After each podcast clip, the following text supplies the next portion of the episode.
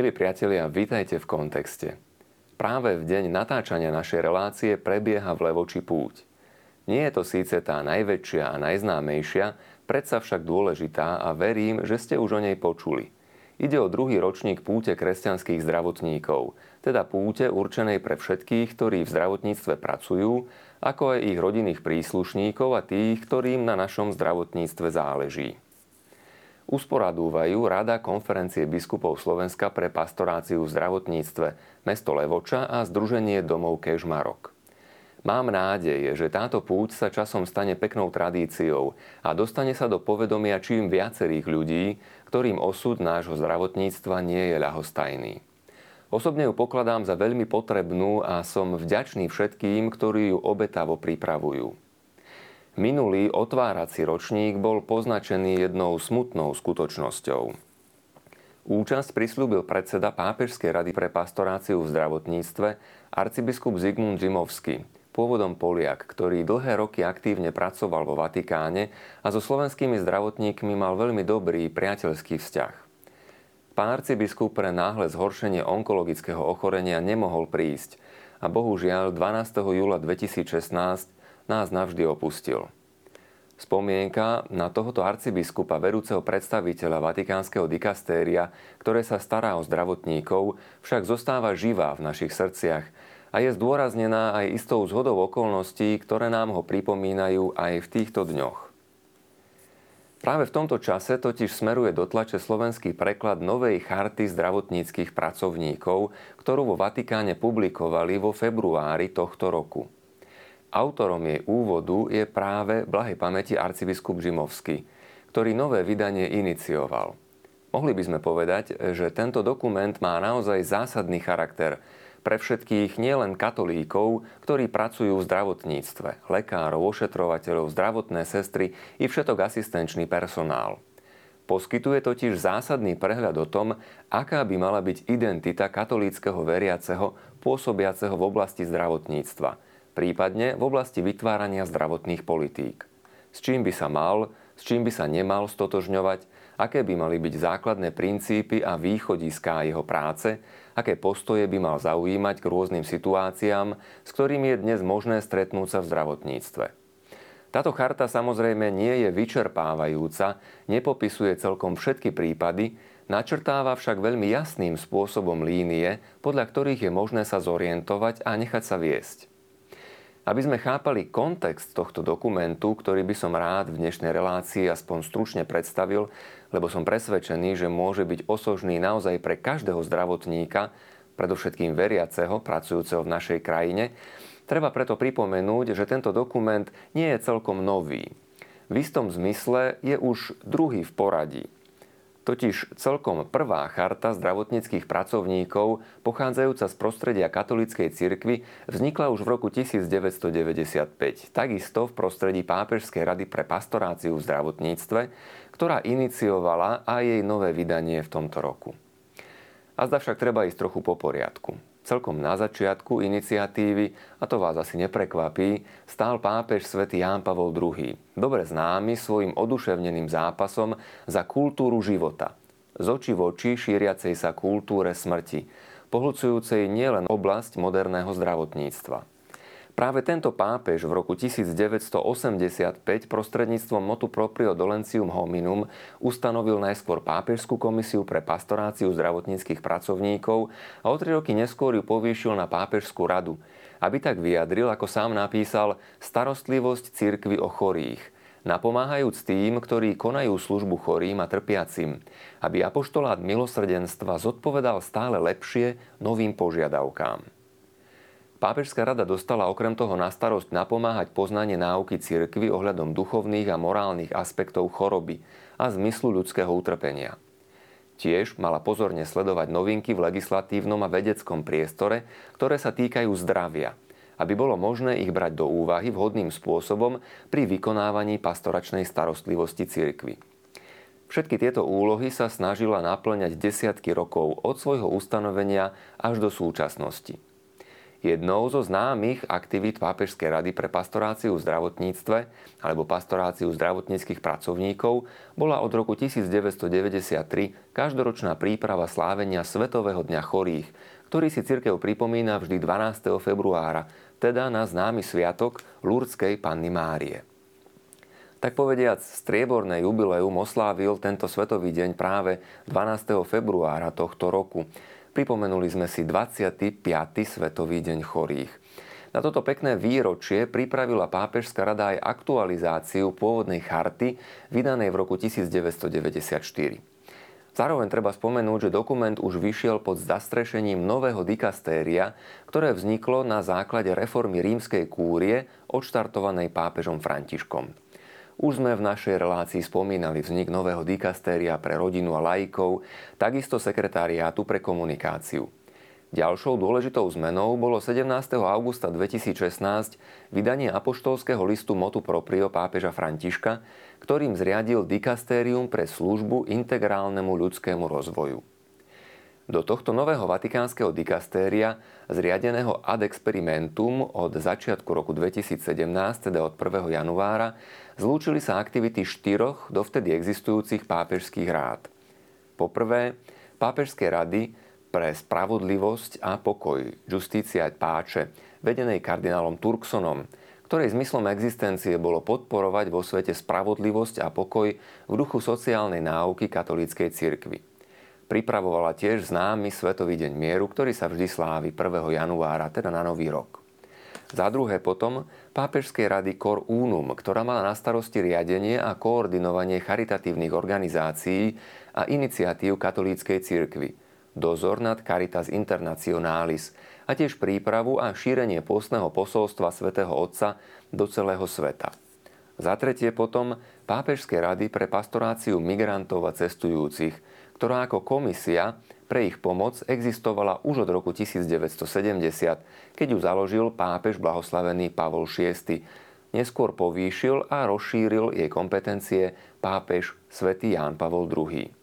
A za štvrté a napokon teda aj samotnej pápežskej rady pre pastoráciu zdravotníckých pracovníkov, ktorá sa každoročne starala o prípravu spomínaného Svetového dňa chorých. Všetky tieto štyri pôvodne samostatné dikastéria pápež František zjednotil do jedného pre službu integrálnemu ľudskému rozvoju a načelo vymenoval kardinála Petra Turksona, ktorý viedol Pápežskú radu pre spravodlivosť a pokoj.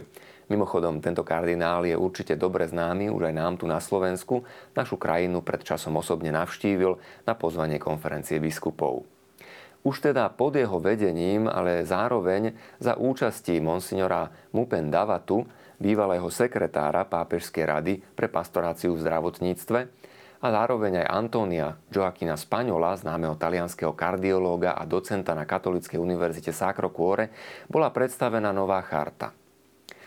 Možno spomenúť, že prvá charta zdravotníckých pracovníkov, vydaná v roku 1994, sa bohužiaľ nedočkala slovenského prekladu. Onedlho však vyjde tlačov slovenský preklad jej novej verzie, ktorú predstavili vo februári vo Vatikáne spomínaní odborníci. Dôvodom tohto nového vydania z hodov okolností už zastrešeného pod novým dikastériom bol rýchle napredujúci výskum v biomedicínskej oblasti, ktorý otvoril nové, v minulosti nevýdané perspektívy, avšak aj s nimi spojené etické otázky – a zároveň tiež publikácia nových dokumentov k daným témam z prostredia katolíckej cirkvi za uplynulých vyše 20 rokov. Tam totiž vyšli napríklad dva nové dokumenty z diela samotného Jana Pavla II., najznámejšie Evangelium Vitae, Ďalšie tri boli od Benedikta XVI, najznámejší možno spomenúť z Pesalvy, tiež dokumenty Kongregácie pre náuku viery Dignitas Persone, Pápežskej akadémie pre život, povedzme kseno, perspektíva xenotransplantátov alebo morálne úvahy o vakcínach pripravených z buniek pochádzajúcich z abortovaných plodov. Dohromady vyšiel medzi časom teda asi tucet zásadných publikácií, ktoré bolo potrebné reflektovať v novom vydaní charty. Okrem zapracovania nových dokumentov a problematík má táto charta aj snahu priniesť prístupnejší, pochopiteľnejší jazyk a aktualizáciu vedeckého obsahu. Charta si zachováva pôvodnú štruktúru. Ide podľa základných línií vlastných bytiu každého človeka. Plodenie, život, zomieranie. Avšak čitateľa obohacuje aj mnohými doplneniami. Podľa Antónia Spaňola bolo potrebné sústrediť pozornosť na čoraz širšie publikum.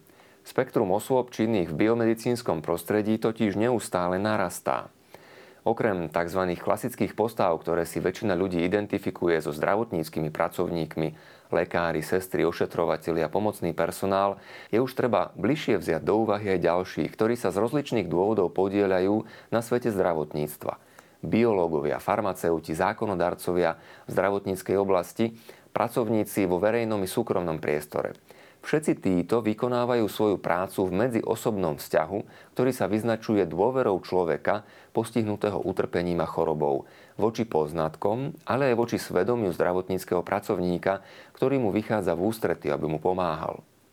Nová charta sa snaží podporiť vernosť zdravotníckého pracovníka v jednotlivých rozhodnutiach a spôsoboch správania, v ktorých na seba táto vernosť berie podobu predovšetkým v okamihoch najdôležitejšieho eticko-pastorálneho uvažovania. Vo svojej prvej časti generáre alebo plodiť sa charta venuje presnejšej špecifikácii kritérií na liečenie neplodnosti. Spomínajú sa prirodzené metódy, nielen pre reguláciu počatia, ale aj metódy, ktorých použitím je možné dosiahnuť otehotnenie. A do tejto časti je vložené aj uvažovanie nad množným zmrazením vajíčkového tkaniva, ktoré môže byť eticky prípustnou alternatívou v prípade chystaných onkologických terapií, ktoré by neskôr mohli negatívne ovplyvniť plodnosť ženy. Do úvahy potom dokument berie aj alternatívy splodenia človeka v laboratórnych podmienkach. Spojenia ľudských a zvieracích gamét dokonca. Možnosť dozrievania embryí vo zvieracích alebo umelých materniciach a sexuálnu reprodukciu prostredníctvom klonovania, partenogenézy alebo iných podobných techník. Všetky tieto postupy, ktoré sú v rozpore s ľudskou dôstojnosťou embria a dôstojnosťou plodenia, je potrebné pokladať za morálne nepriateľné. V prípade postupov prenatálnej diagnostiky, ktorá je niekedy prípustná, ak ide o skutočné dobro dieťaťa, s prihliadnutím na primeranosť rizika, ktoré môže nastať, sa však spomína aj nepriateľná metóda, tzv. predimplantačná diagnostika – teda testovanie umelo mimo tela ženy vytvoreného embria pred jeho implantáciou, teda pred jeho vložením do maternice. Pretože tento spôsob je vyjadrením eugenickej mentality. Tá ospravedlňuje selektívny potrat, aby sa zabránilo narodeniu tých detí, ktoré by mohli byť postihnuté nejakými chorobami. V druhej časti vývere žiť je potvrdená dobre známa pozícia cirkvy ohľadom potratu. Dodané sú nové články, ktoré hovoria o embryonálnej redukcii, intercepcii, kontragestácii, anencefalitických plodoch mimo maternicových tehotenstvách, ochrane práva na život. Pozornosť je venovaná aj téme prevencie a očkovania, ktorá sa stala predmetom vášnivej verejnej diskusie. Z vedeckého hľadiska je aktuálna aj diskusia o génovej terapii a regeneratívnej medicíne, o ktorej táto charta takisto zoširšia rozpráva. Na sociálnej rovine si charta všíma tému prístupu k liekom a dostupným technológiám zo strany celej ľudskej populácie, keďže tento prístup je aj dnes predovšetkým v rozvojových krajinách, najmä v tých, čo sú poznačené politickou nestabilitou a slabšími ekonomickými zdrojmi, nemožné garantovať širokým vrstvám obyvateľstva. Najmä v prípade tzv. zriedkavých alebo zanedbaných chorôb, s ktorými sa viaže pojem liekov sirôt. Zdravotníckí pracovníci a ich profesné združenia sa majú stať podporovateľmi citlivovania inštitúcií a zdravotného priemyslu, aby právo na ochranu zdravia bolo rozšírené na všetkých obyvateľov a aby bolo možné dosiahnuť zdravotnú spravodlivosť pri zachovaní udržateľného rozvoja výskumu aj zdravotných systémov. Novými sú v charte zmienky o pokusoch na deťoch, mladistvých a dospelých, ktorí nie sú schopní samostatného rozhodovania aj na zraniteľných osobách, na ženách v plodnom veku a v hraničných situáciách. Napokon sa v tejto časti charty hovorí aj o úlohe etického klinického poradenstva, ktoré môže napomôcť objaviť konflikty alebo etické pochybnosti, ktoré zdravotníckí pracovníci, pacienti a ich rodinní príslušníci môžu stretnúť v klinickej praxi a zároveň im pomáha pri rozhodovaní v diagnosticko-terapeutickej oblasti, ku ktorému dochádza priamo pri lôžku chorého v rámci hodnotového rámca vlastného medicíne a etike. V tretej časti ktorá sa venuje problematike umierania a smrti, sa charta zaoberá postojmi, ktoré majú zdravotníckí pracovníci zaujať pri chorom vo finálnom štádiu jeho choroby. Práve v týchto okamihoch sa totiž overuje ich skutočná profesionalita a etická zodpovednosť. Je to mimoriadne aktuálna oblasť aj vzhľadom na diskusie, ktoré sa na túto tému vedú vo verejnom živote v súčasnosti. Charta sa zmienuje o predchádzajúcom vyjadrení vôle pacienta, ktorý by v prípade zhoršenia svojej choroby alebo v prípade nečakaného ťažkého zranenia, ktoré by mu znemožnilo komunikovať svoju vôľu, nechcel už podstúpiť určité formy terapie. Charta potvrdzuje, že túto vôľu a legitímne záujmy pacienta treba rešpektovať – Avšak lekár nie je len jednoduchým vykonávateľom akejkoľvek vôle. Aj on sám má právo neuskutočniť niektoré rozhodnutia pacienta, ktoré sú v rozpore s jeho vlastným svedomím. Samozrejme, pacient má napríklad právo odmietnúť isté druhy utišujúcich prostriedkov, aj predlžovanie vlastného života za každú cenu použitím neprimeraných prostriedkov. To zdravotnícky pracovník má rešpektovať. Na druhej strane však pacient nemá právo žiadať od lekára, aby priamo ukončil jeho život. Také právo v skutočnosti neexistuje, aj keď ho viaceré občianské zákonníky do svojich kódexov v poslednej dobe vložili. A tam sa už potom otvára diskusia o možnosti výhrady vo svedomí pre zdravotníckého pracovníka. Mimoriadne dôležitou je v tomto celom kontexte aj téma výživy a hydratácie pacienta, aj keď je poskytovaná umelým spôsobom – Existujú totiž základné formy starostlivosti, ktorých poskytnutie je pre chorého povinné. Len s výnimkou situácií, keď už spôsobujú iba neprimeranú záťaž a chorý z nich nemá nejaký úžitok. Ich neoprávnené zastavenie však môže nadobudnúť rozmer eutanázie. Zdravotnícky pracovník by ich nemal nikdy prestať poskytovať, kým ešte splňajú svoj cieľ, teda skutočne poskytujú pacientovi výživu a hydratáciu. Dokument tiež potvrdzuje legitímnosť paliatívnej liečby s použitím sedatív, a to aj intenzívnych, v okamihoch blížiacej sa smrti. Ak sa tak deje podľa náležitých etických protokolov a pod neustálým dohľadom. Pozadí tejto kapitoly je citlivá povinnosť starostlivosti o dôstojnosť zomierajúceho, v zmysle nevyhnutnosti rešpektovať ho aj v posledných okamihoch života – a vyhnúť sa tak predčasnému vyvolaniu smrti, eutanázii, ako aj neustálemu umelému oddialovaniu smrti za každú cenu, tzv. úpornej terapii. Charta samozrejme nemôže popísať všetky problémy a jednotlivé otázky, ktoré sa vyskytnú v oblasti poskytovania zdravotnej starostlivosti. Ale bola vypracovaná, ako sme spomenuli, s cieľom poskytnúť základné línie, čo najjasnejšie, pre etické problémy, s ktorými sa musia v oblasti zdravotnej starostlivosti konfrontovať jednotliví pracovníci, teda línie v harmónii s učením Krista a s magistériom katolíckej cirkvi. Pri odpovediach na novinárske otázky pri prezentácii tejto novej charty profesor Spaňolo spomenul niektoré konkrétne okolnosti, pre ktoré bolo potrebné chartu aktualizovať. Ako príklad uviedol vytvorenie tzv. chimér kombináciou ľudských buniek a buniek ošípaných. A tiež prípad staršej pani postihnutej demenciou, ktorú jej vlastná rodina násilím držala počas podávania usmrcujúcich prostriedkov spôsobujúcich eutanáziu. V prvom prípade projekt vedeckého výskumu na vysokej úrovni dospel na hranicu vytvorenia tzv. chimér, teda organizmov vytvorených kombináciou dvoch živočíšnych druhov – tento experiment sa objavil vo vedeckom časopise Cell. Výskumníci z viacerých inštitútov, vrátane Stanfordu, Salk Institute v Kalifornii, injektovali do embryí ošípaných v rannom veku ľudské kmeňové bunky a pozorovali ich 28 dní, aby zistili, či budú vytvárať ľudské bunky. Tieto bunky sa v niektorých embriách skutočne začali vyvíjať do špecializovaných prekurzorov tkaní, avšak úspech týchto pokusov bol vo všeobecnosti veľmi nízky. Vo väčšine prípadov sa ľudské bunky vytvoriť nepodarilo. Spaňolov v komentári k týmto pokusom poznamenáva, že hybridizácia medzi ľudskými a zvieracími bunkami bola uskutočnená predovšetkým so zámerom získať viac vedeckých informácií. A podľa jeho názoru je dôležité, že sa takýto výskum robí, avšak nemôžno zostať ľahostajnými voči spôsobu, akým budú informácie z neho neskôr použité.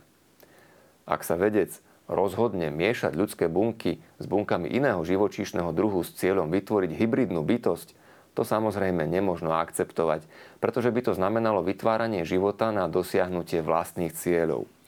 Jednou z vecí, ktoré by tieto pokusy však mohli priniesť, je možnosť tzv. xenotransplantátov, teda častí tkaní alebo celých orgánov, ktoré by mohli byť darované človeku od iných živočíšnych druhov. Pozadí tohto zámeru je naočkovať napríklad ošípané ľudskými bunkami, čím ich orgány získajú potrebné ľudské antigény. Takže keby malo dôjsť k transplantácii povedzme srdca alebo pečene zošípanej človeku, nedošlo by k odmietnutiu týchto orgánov, ku ktorému zvyčajne dochádza, keď ide o odlišný živočíšny druh. Spaňolo dodal, že použitie hybridných buniek na transplantáciu orgánov alebo tkaní je prípustné, pretože transfer ľudských buniek do ošípaných neznamená vytváranie nového života. Skôr to umožňuje ošípanej získať genetické vlastnosti podobné ľudskej bytosti, čím by bolo možné použiť jej orgány na pomoc ľuďom. Zdôraznil, že v danom prípade tiež nedochádza k injektovaniu buniek ošípaných do ľudských bytostí, ale naopak. Na to, aby bolo možné urobiť dobre informované rozhodnutie, je potrebné v prvom rade zistiť, o aký druh experimentu ide, overiť, či je priateľný alebo nie a potom sa tiež pozrieť na to, čo má byť jeho cieľom, aké sú teda zámery, ktoré sa daným experimentom chcú dosiahnuť. Následne sa Spaňolo dotkol ešte ďalšieho vedeckého prípadu, ktorý vyvolal mnoho svetovej pozornosti. Vyše 80-ročnú ženu jej príbuzní násilím držali, keď jej lekár podával prostriedky spôsobujúce eutanáziu. Išlo o situáciu, ktorú Spaňolo trefne nazval kalnými vodami tzv. včasného poskytovania poslednej vôle v krajinách, kde je asistovaná samovražda uzákonená alebo legalizovaná. Daná žena žila v Holandsku, trpela demenciou a údajne ešte dávnejšie, keď mala jasnú myseľ, vyjadrila vôľu prijať eutanáziu, keď príde ten správny čas. Už ale keď ženu začal ovládať strach a hnev, ako to lekár popisoval, a začala sa občasne túlať po chodbách domova dôchodcov, lekár v danom zariadení skonštatoval, že jej zdravotný stav znamená, že ten správny čas prišiel. Dal jej do kávy uspávací prostriedok, aby jej mohol podať usmrcujúcu injekciu. So ženou to samozrejme už nikto viac nekonzultoval a ona sa prebrala práve vo chvíli, keď sa jej lekár pokúšal injekciu podať. Keďže sa začala brániť, lekár požiadal prítomných členov rodiny, aby ju držali, kým sa mu podarí injekciu aplikovať. Keď medicína už nerobí to, čo by mala, pretože niekto vopred vyjadrí svoju vôľu zomrieť prostredníctvom asistovanej samovraždy, celkom to mení vzájomný vzťah medzi lekárom a pacientom – skonštatoval Spaňolo.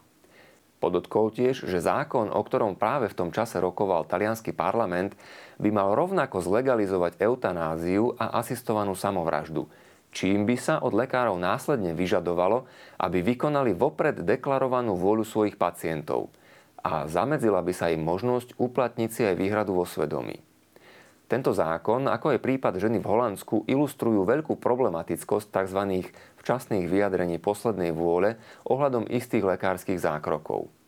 Ak totiž niekto svoju vôľu takýmto spôsobom vyjadril, ale neskôr by sa možno chcel rozhodnúť inak, môže dojsť k situáciám, že rodina a lekár vezmú do úvahy ako záväzne prvé, zdokumentované, možno aj podpísané vyjadrenie vôle pacienta a podajú mu utišujúce prostriedky, aby mohli dokončiť vlastný zámer. Spaňolo poznamenal, že viacero nedávnych štúdií naznačuje, ako zásadne sa mení vzťah medzi lekárom a pacientom v prípade, že pacient dopredu vyjadril svoju vôľu ohľadom aplikovania eutanázie. Lekári sa k takýmto pacientom v mnohých prípadoch správajú celkom inak než k ostatným. Táto rozličnosť je podľa Spaňola nepriateľná. Lekár by sa mal voči pacientovi chovať rovnako, každému jednému. Nová charta poskytuje zdravotníckým pracovníkom pevné body, o ktoré sa možno oprieť pri takýchto ťažkých rozhodovaniach a komplikovaných situáciách. Niektoré veci je pracovník v zdravotníctve povinný urobiť. Isté vôľa pacienta je dôležitá. Avšak lekári nemôžu byť strážcami ani slepými vykonávateľmi neexistujúceho práva, právo na vlastnú samovraždu musia mať vždy možnosť odmietnúť podielať sa na takomto zákroku, ktorý radikálne protirečí ľudskej dôstojnosti. citlivých a náročných oblastí, v ktorých je treba správne sa rozhodovať, je v rámci poskytovania zdravotnej starostlivosti veľa. O aktuálnych etických problémoch zdravotnej starostlivosti na Slovensku sa lekári a zdravotníckí pracovníci chystajú debatovať 16. júna v Ružomberku. Starostlivosť o deti s Downovým syndrómom. Starostlivosť o deti so spina bifida alebo hydrocefalom. Duchovná starostlivosť o ľudí s poruchami sluchu, problematika zriedkavých ochorení, etické problémy v onkológii a mnohé ďalšie témy sú predmetom tohto seminára. Aj pre tieto oblasti poskytuje dobré orientačné línie nová charta zdravotníckých pracovníkov. Na Slovensku máme v zdravotníctve činných viac než 100 tisíc ľudí.